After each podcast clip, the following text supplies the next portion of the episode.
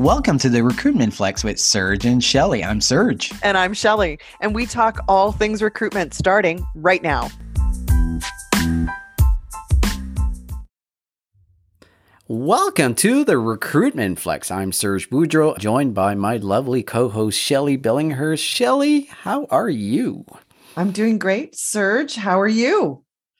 Doing fantastic, and I'm really excited for today's mm-hmm. guest. So because am I. We've talked to a lot of different guests, and it's very rare that we have someone, first of all, in Canada, and secondly, is a CEO of a tech company. Yes, and Canadian tech company. This feels like we're going back to our roots of yeah. always wanting to look at the new tech coming on. So, with no further ado, I would like to introduce our special guest today, Caitlin MacGregor, who is the CEO and co founder of Plum. Caitlin, welcome to the show. Thank you so much for having me. That was a very big lead in to introduce you. So, let me dive right in because we're going to take this opportunity um, to first of all get to know Caitlin and then I want to talk about Plum because I think it's very cool. I did have the opportunity to take one of your assessments as well. So let's start with who's Caitlin?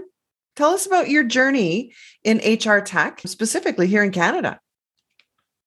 Yeah, I don't have a conventional background. I went to the University of Guelph for international development in my high school yearbook was voted to be most likely to save the world. And I had all these idealistic views uh, that I was going to go overseas and do development work. And I realized while I was living in West Africa during university that I could create greater impact from home. And uh, so I came back. Mm-hmm. My first job in Toronto was I, I got hired as employee number one, director of operations for a social enterprise and I was tasked with building a business from scratch to support the overhead of the charity. And uh, over three years, I built a sweatshop free, locally made custom apparel company. Oprah Winfrey wore my t shirt. And it really wow. happened because it really happened because I, I met this person early in my career who saw something in me. I had nothing mm. on paper that said that I should be building a business from scratch, let alone in the apparel industry, manufacturing. There was just absolutely nothing on paper. But he thought that I had chutzpah and you know, he was raised by a single mother. He really didn't see why anybody should have a ceiling put on top of them. And he just let me loose. And I was able to look back and after three years go, holy shit, I'm an entrepreneur. My strength, the thing that I can really do is build something from nothing. Then the next opportunity after that I got hired to go down to the US and build an educational tech company, the first US branch of this Canadian ed tech company to help students with learning disabilities. And when I went to make my first hire, my executive coach said, Caitlin, if you screw up that first hire, it's going to be a loss of $300,000 on the business. So, as the new president, not wanting to make that mistake, he had developed a psychometric assessment as extra income while he was teaching at Harvard. And I had the ability to pay this really expensive consultant to use his assessment to screen every single person that applied to my company. And over two and a half years, I kept finding these incredible diamonds in the rough, just people you never, ever would have interviewed, let alone hired from somebody that had been a waitress for seven years, didn't even know how to use Excel, ended up being our first hire to run all of our operations to people that had dropped out of college to become carnies. And I was hiring ex carnies to high hmm. school students that beat out 80 other people that were able to do things that people making over 100 grand back in the head office couldn't get done. And I just, I kept finding these incredible people. And I had just started my family and I was looking for an opportunity to come back to Canada. I, I built two businesses for other people. It, w- it was time to do it myself. And hmm. my co founder, Neil, came back from work one day and said, there's a really big opportunity here to democratize access to this highly predictive data and make sure that every business owner like us has this data to set them up for success. And so we took the opportunity to take best in class industrial organizational psychology and combined it with best in class software as a service, create an incredible user experience, and make sure that this data really got democratized and got into the hands of every single person making a decision around talent. I love that story, Caitlin, mostly because I think every single person that just heard your story can honestly think back in their life of the one person that took a chance on me. we all started out somewhere. We someone took a chance on me and it was magical. So talk to us a bit more about Plum because the first couple times I heard the name I'm like I don't get it. What is Plum? Why did you choose the name Plum? And what's that got to do with psychometric assessments? We were originally called Cream HR because we were selecting the cream of the crop and we were trying to be memorable. Uh, but we were a little too cheeky with that name. And okay. uh, one of the, the great things and, and, the reason why we're in Waterloo is that we got into a business accelerator program and we got to become big fish in a, in a small tech ecosystem that had a lot of support. And uh, BlackBerry, the agency that actually did all of their marketing, is called Corey Communications. And Alan Corey ended up being our entrepreneur in residence, our advisor, and we went to him saying, Hey, we need to change our name. And we know based on the ed tech company, we, we know there's a right way of doing this and a wrong way of doing it. We'd really like to do the right way, but there's no way that we can pay a hundred grand to a Manhattan firm. So like, how do we do this? And he graciously ran us through a, a really proper exercise. And especially the reason why we picked is that if you add a B on the end in the UK, it's plum uh, candidate, like a good candidate, or a plum job, or like in carpentry, a plumb fit and the best people, the best jobs, and, and fitting them together. And small side note, ING had just rebranded to Chan- Tangerine at the time, and I was like, "Look, if if ING can rebrand to Tangerine, we should be jumping all over Plum, and, and we've never looked back. Right. And Blackberry, I was starting to think there was a fruit connection here or something.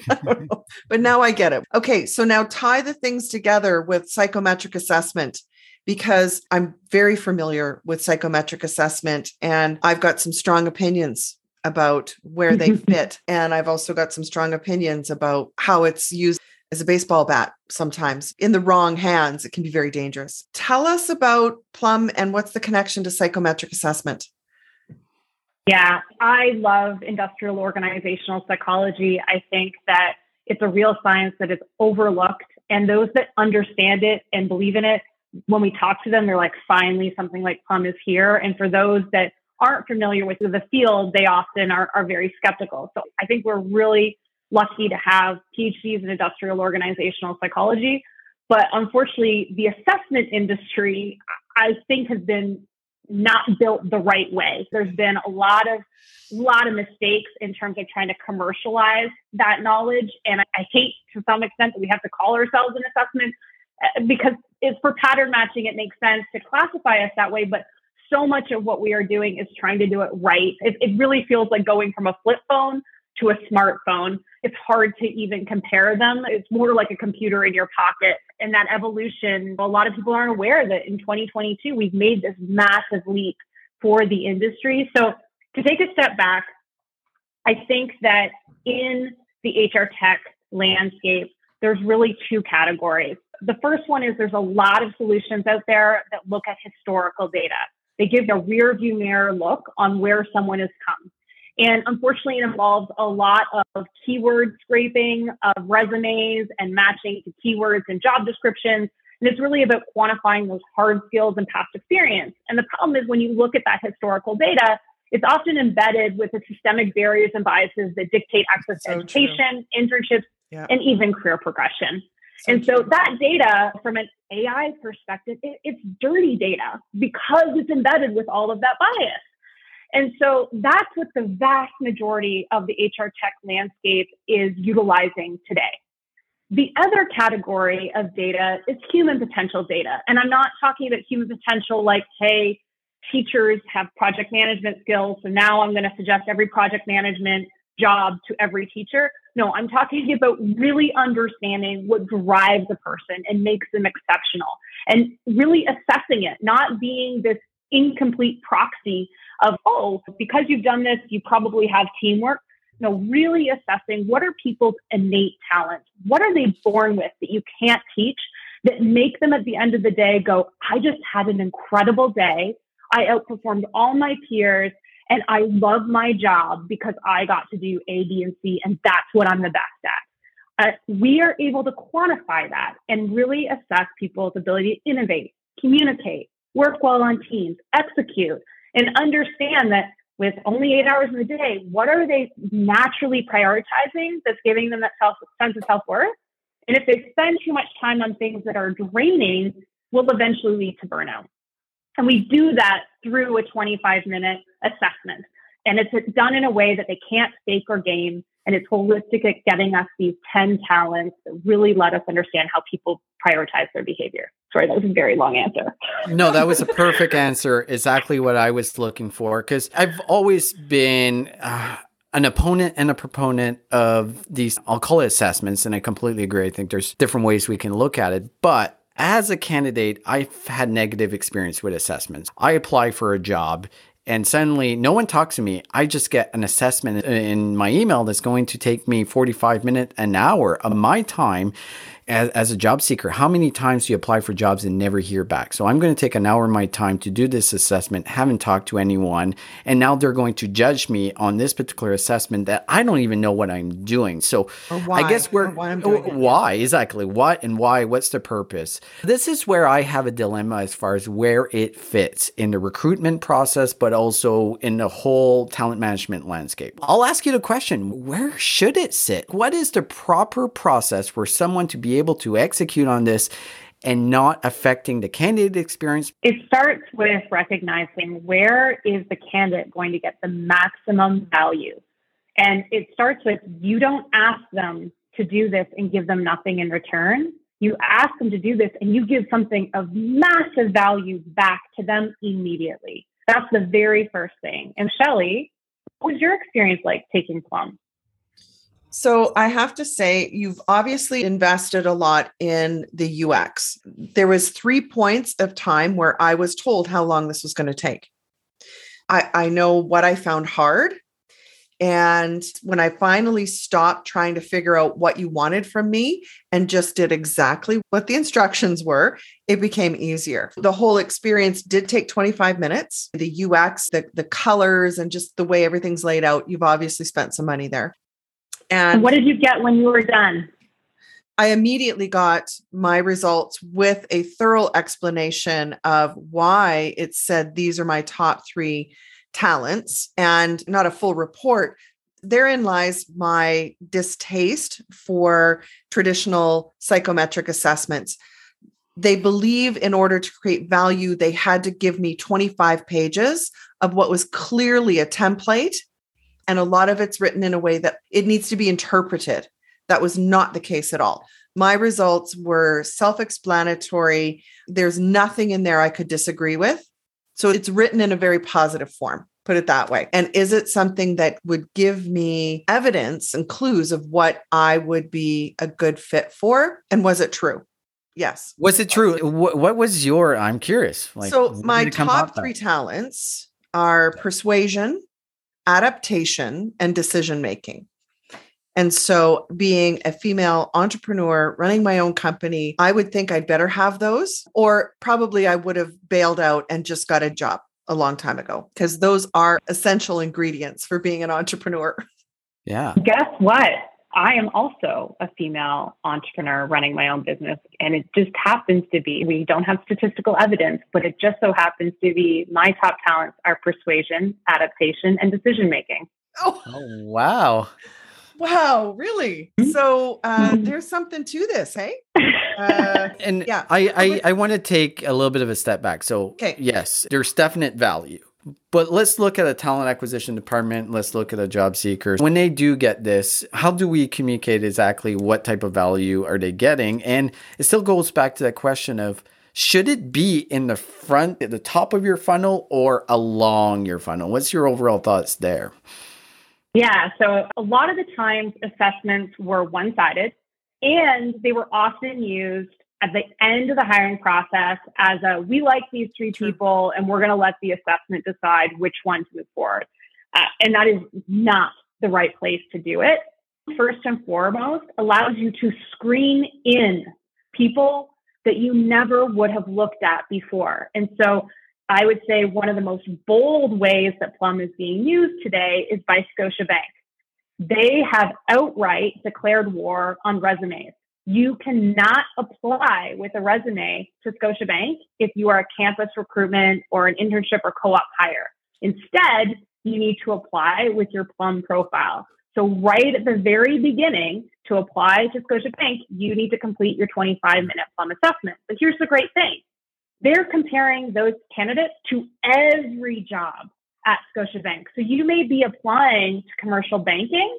You're not going to know your match score, but they can see that you actually might be a better fit as a financial analyst. And so what's happened is that before they would hire from a handful of the same elite universities with finance and uh, business backgrounds, the same programs that all the other banks are applying for. So they'll get in a bidding war with the exact same small pool of candidates. Now they're hiring from 33 different colleges and universities. 40% of their hires are now STEM plus arts backgrounds and they're seeing massive impact on the diversity, equity, and inclusion numbers. They're seeing 60% hiring of underrepresented minorities when other banks are just pledging 40%. Half of their hires are women, and they've doubled retention as a result as well. That's evidence enough. Put it at the very beginning and screen in people that often aren't being looked at because of that historical data. And if somebody's a 98 match, and that may mean that they have to take a little bit more time on the job training before they're up to speed, that's a decision you can make later. Eligibility, just like reference checks, can come into the equation, but why put that up front when this data is four times more accurate at predicting on the job success? You nailed it. In a world where we don't have enough candidates, everyone's complaining about exactly the same thing, and we are still screening out candidates across the board without having a clue if they could be a fit. So screening in is the key words. But I think we can all agree that the hiring process has been broken for a very long time. Maybe I'm generalizing, but most talent professionals are open to new ideas of how we approach this and how we fix this. And being a practitioner myself, I've come across this many times that this is a proven way that we can do it. But when it gets to the executive level, I'm not getting buy in. The hiring managers are not buying in. What advice would you give to HR, talent acquisition, talent management people being like, this is actually a better way? I think that there's a lot of talk these days about wanting to improve diversity, equity, and inclusion with a, not a lot of statistical evidence of the change that's being made. This is something that tangibly shows that we are adding objective data to the hiring yeah. process. We're actively disrupting the bias that happens in the process right now. And we are creating real, tangible improvements in the metrics that leadership team is committing to their board and committing to the public that they're going to make. So, this is a way to actually move the needle on issues that leadership team cares about and also in a time where, you know, great resignation, it helps retain people. The loyalty that you get from people when you take a chance on them. It's really funny at the executive level, we will take somebody that has been in sales and give them the opportunity to run marketing. They may not have any background in that, but all of a sudden we're like, well, this senior leader, let's move them into a different department. We give people that opportunity later on. But why can't we take those abilities to uh, trust in transferable talents and give people that transferable opportunity at a much earlier stage in their career, which helps them say, hey, you're going to take a risk on me to go in, in a new career direction that another employer that doesn't know me won't do. I'm going to stay here longer and I'm going to be happier here. So I'm going to stay longer. So, in your example about Scotiabank, you talk about a job match. I assume there's another part of this equation that we're not yet talking about because I was not surprised by my results because I wouldn't have survived eight years uh, being an entrepreneur if I didn't have these things. But Nirvana would be if you get rid of the resumes or the resumes used later on in the process, because HR still needs name, address, phone number. They still need data. But talk more about how Scotiabank was able to assess the jobs because again, nobody wants to refresh the job description. Tell us how we get our internal HR partners, talent management people to even get on board with this. Does it mean that they need to start from scratch? This is the biggest thing that Plum does that I haven't seen any other assessment company do is that we are completely bringing to the table a way to scalably make sure that you are hiring people for job relevancy, meaning you actually understand the behaviors needed for somebody to perform well on the job long term because we've gotten them specific for that company, for that point in time, for that need. And so let me take a step back and tell you how broken the assessment industry and how poorly they do it, and then what we do differently. So there are two methods that are often used by other assessment companies. One is by assessment companies that use off the shelf catalog attempts. If you're applying for a sales job, you complete the sales assessment, and then you're being told, yes, you are a good salesperson or not a good salesperson based on a whole bunch of other companies that aren't yours that were maybe done, you know, decades ago. And you're being told that, that you're being matched to that outside third party catalog of this is a good salesperson or not. That means that every time they apply to a different job, they go to apply to a, uh, an operations job, that candidate has to retake a new assessment to be marked to a new thing of are they successful or not. So that method of pulling off the shelf, this is what success means for a wide array of other companies, really dilutes what the specific needs for your company are today. And there's no proof that there's one model of sales success. If you're selling inside sales or outside sales, a small company, there's so many factors where you need that specificity to get it right. So that's the first method. The second way that creating that match is done by other companies is something called an internal benchmark. And companies that beg for it, we will do it, we can do it. I just don't like to do it. And the reason for this is that internal benchmarks require 50 to 100 people that all do the exact same job to complete the assessment. Yep. And then you marry that data with performance data. Dirty little secret in this industry is that 50% of performance data metrics are wrong. That a three from one manager is totally different than a three from the others. There's tons of subjective bias in those reviews, but that's how you then figure out what makes a top performer different than an average and below average. And that allows you to create this internal benchmark. Yeah. The other problem is that's represented the last five years of workers. What happens if your company is going in a new direction, has new business objectives, wants to do something different? The second you create that internal benchmark, it's, it's out of date. But more importantly, it doesn't scale beyond those high volume roles. So you never have that data on the mid level or the high level roles.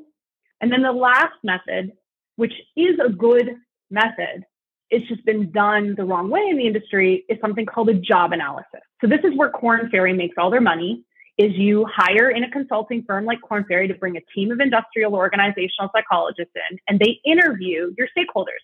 This is often done for that executive level and above because they can afford to do this on that level. Mm-hmm. And they go around and they interview the different stakeholders that understand what are those business objectives you want the new hire to hit in order to be successful. And what they do is a 360 focus group on you know, the manager that's going to be hiring them, the other people that would be on the interview panel, maybe some people that are already doing that job successfully, maybe the manager's boss, and they ask them what behaviors are needed for success. And they curate those different opinions and then say, this is what they have in common. This is your new competency model. That's awesome. But oh my goodness, is that expensive and not scalable? What we did is we automated that job analysis step. So in eight minutes, our system asks your internal job experts which behaviors are most important and least important for this unique job. And it surfaces the opinions of these three to eight people transparently so you can see if they're aligned or not. If they're all aligned and somebody's a 98 match to that criteria, then you can hire with confidence that person's going to deliver the behaviors you need for success in the role. If the opinions are all over the place, thank goodness we got that before the interview panel and we can have a discussion around, you know, are some of the people we ask the opinion of, should we not include them? Great. Unclick them. It dynamically updates without their opinions. Or do we need to sit down and have a conversation? If you have a new leader with a new view six months later coming in, they can complete it and compare if they have a different perspective than the other people that's opinions were curated. And that's how we create our match criteria. It's happening already. We've just finally quantified it so you can see exactly how people match to it. Do you remember back about maybe 2012 or 2013? There was like a tidal wave rolling across the whole HR sector, and it was called StrengthsFinder. Then there was these organizations that popped up everywhere where they would come in and do these complete department. So, how is Plum different than what that StrengthsFinder was doing? So, StrengthsFinder is often how DISC and other assessments that we've inherited over the last 50, 100 years, where it's based on just the, the personality component. It's missing the problem solving cognitive piece, the social intelligence cognitive piece that Plum has. So we're taking a more holistic view of the person with some of those really important pieces to contribute towards understanding somebody's ability to innovate or manage others and things like that. So the model is, is a bit outdated, but the bigger issue is that it was done kind of like with Myers Briggs in terms of I want to understand a team and I understand a team dynamic. And the thing is that there's not a lot of legal risk of using that kind of stuff to get to know your team members better. But when it comes to hiring, there is an enormous amount of legal risk. You really need to make sure that you are hiring for job relevancy. And that's what our eight minute match criteria allows companies to do is ensure they are matching to job relevancy. And the reason why companies like Whirlpool and Scotiabank are selecting Plum is because of the validity of our science. We beat out some of the best assessment companies in the world based on the quality of our science and that validity that backs it and the methodology that just isn't there for the use cases of strength finders in terms of get get to know people better. This is one assessment that takes you from not just the hiring but then can take you through every talent management decision so that one set of data is informing over and over again exponentially all of these different decisions you're making about a person. Whereas Strength Finders is that one and done with teams, and it's not helping you beyond that. I'm already thinking what a tool to have in a recruiter's hands. Recruiters may see this as a bit of a threat, but imagine if you've got the assessments done on the role, the job analysis is done, and you've got candidates applying with a 98% match. It's a no brainer. Who do you interview? Recruiters are going to be, well, that takes all the magic out of what I do. I still believe you need human to human interaction, giving recruitment a tool that gives us more to go on than our own ability to read a resume, you know, and then know how we need to appease the hiring manager because they only want people that came from the University of Alberta or University of Waterloo. Right? This could be a real game changer. What's standing in the way of you guys disrupting the way companies hire in Canada? I think the first thing is people understanding why this matters now. And I would say, especially on the heels of what we've gone through in the last two years, I think there is this awareness that we need to do things differently, even from hiring managers, that we need to be sourcing with more ethical methods that are removing the bias from the hiring process. There's this understanding that we need to cast a wider net and screen in people. There's starting to be an appetite. What's missing is people don't understand how to do it they think that their only options are some of these tools that are using AI on the historical data. I think it's a lack of awareness that there's this missing data set and that this missing data set is the piece that's going to change the game and let us truly make sure that we have people in jobs that are going to perform at a higher level be happier, stay longer, and add more diversity to the existing talent. But the great thing, too, is that in the case of that recruiter, it's not just that the 95 is a no brainer, it's that you now have 20 or 195. You now have a whole bunch of 95s that you can go through and then decide of all of these great choices, which one is the best one to bring forward. That's that's pretty amazing. The other thing is, what about that person that applied for job A and they're only a 60 match? The great thing is you get to go to that candidate and say, actually, there's another job in here that you didn't apply to, and you're a 95 to that. Are you interested in having a conversation? Or in three months, there's a new job that pops up, right. and you get to go back and say, oh my God, of this entire pool of people, you know, that have been applying to our company, there are these people that I could just reach out to immediately that are a strong fit they, they weren't a fit three months ago, but now there's an opportunity that's come up and they're a strong fit, and you immediately know who to reach out to right away. It starts to really utilize your database and utilize your time more effectively. Caitlin, if I could go back to 2015 and change decisions that I made in my life and career, one of the things that if I knew what was going to happen in the HR tech space in 2021, 2020 even, I would have started an HR tech company. I'm a little late to the game, but last year, $18 billion was spent in funding for HR tech companies. What's your take on this? Do you foresee this continuing or have we really hit the peak? We are not close to the peak. No way. I feel like this industry has been neglected from the investor standpoint for so long. They're finally recognizing that they're late to the party. And so you're seeing this flood but the flood's paying off. I mean, they're seeing great successes from these investments. I don't think that it's going to let up. I think we saw the first early adopters of investors starting to play. Now we're going to get the regular, little bit slower to the game. We think that investors take a lot of risks. They don't. We got to see the first wave of early adopter investors. And I think the mainstream investors are now waking up that they've also been missing out. I can tell you from fundraising four years ago, HR tech was not sexy. And now all of a sudden it's the shiny thing, and everyone's like, oh, I don't have one of those in my portfolio. Mm-hmm. So I don't think it's going to let up anytime soon. What I think is really interesting is that in the past, some of the biggest players were people that had a really big success.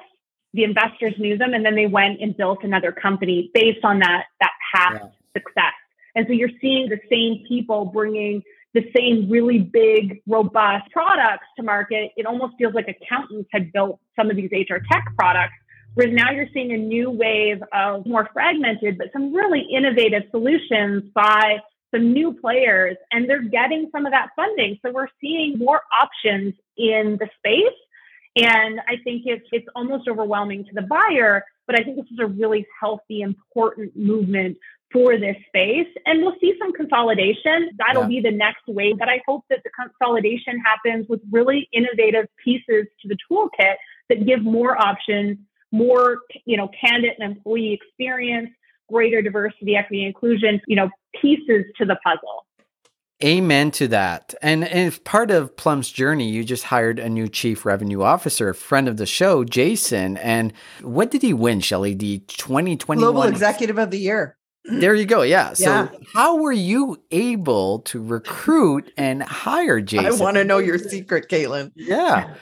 I still pinch myself because when you look at successive companies, sometimes it's being in the right place at the right time and a little bit of luck. And really, I'm just so grateful that our paths crossed. So we met at HR Tech this October and we just happened to be sitting at a dinner together. I just started asking him questions about the success that he's had. What is it that he did that allowed for the crazy success that he had just had the previous year? And the first words out of his mouth was that he figured out the why.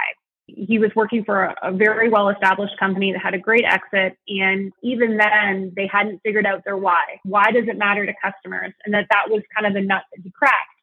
And I had just been thinking about how we needed to do a better job of really getting at why people should care about Plum and how to communicate that and get away from the assessment language to like that heart of why should people care.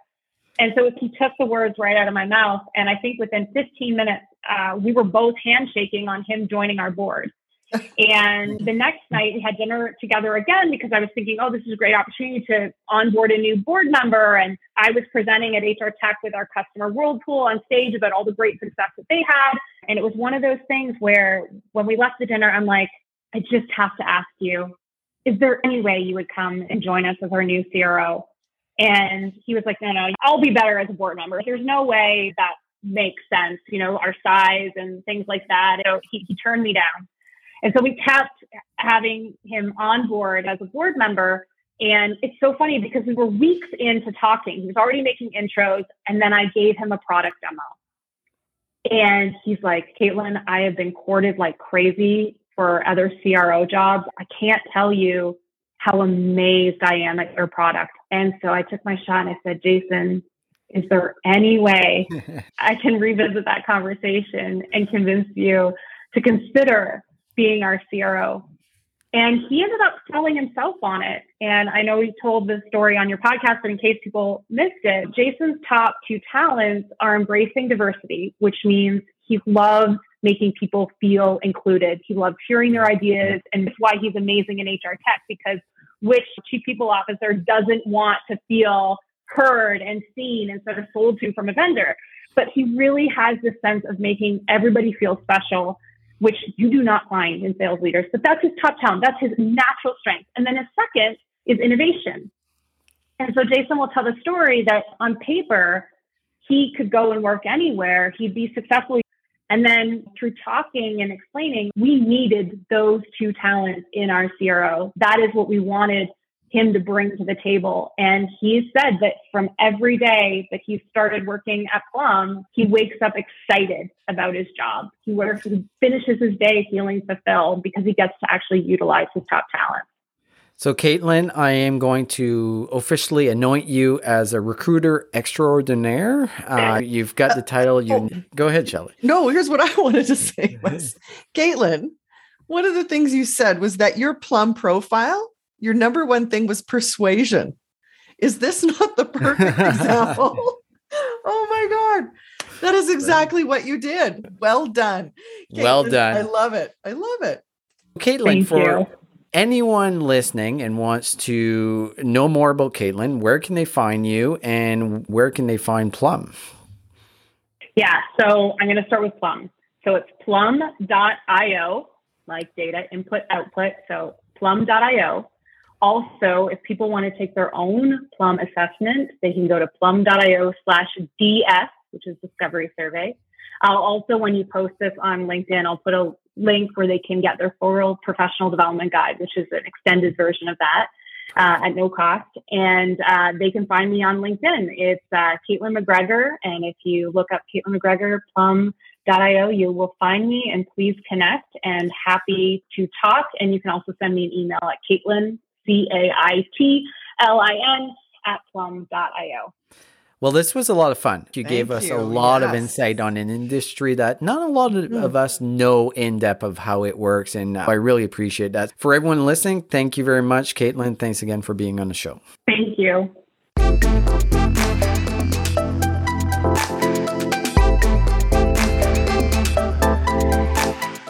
Do you love news about LinkedIn, Indeed, Google, and just about every other recruitment tech company out there? Hell yeah. I'm Chad. I'm Cheese. We're the Chad and Cheese Podcast. All the latest recruiting news and insights are on our show, dripping in snark and attitude. Subscribe today wherever you listen to your podcasts. We, we out.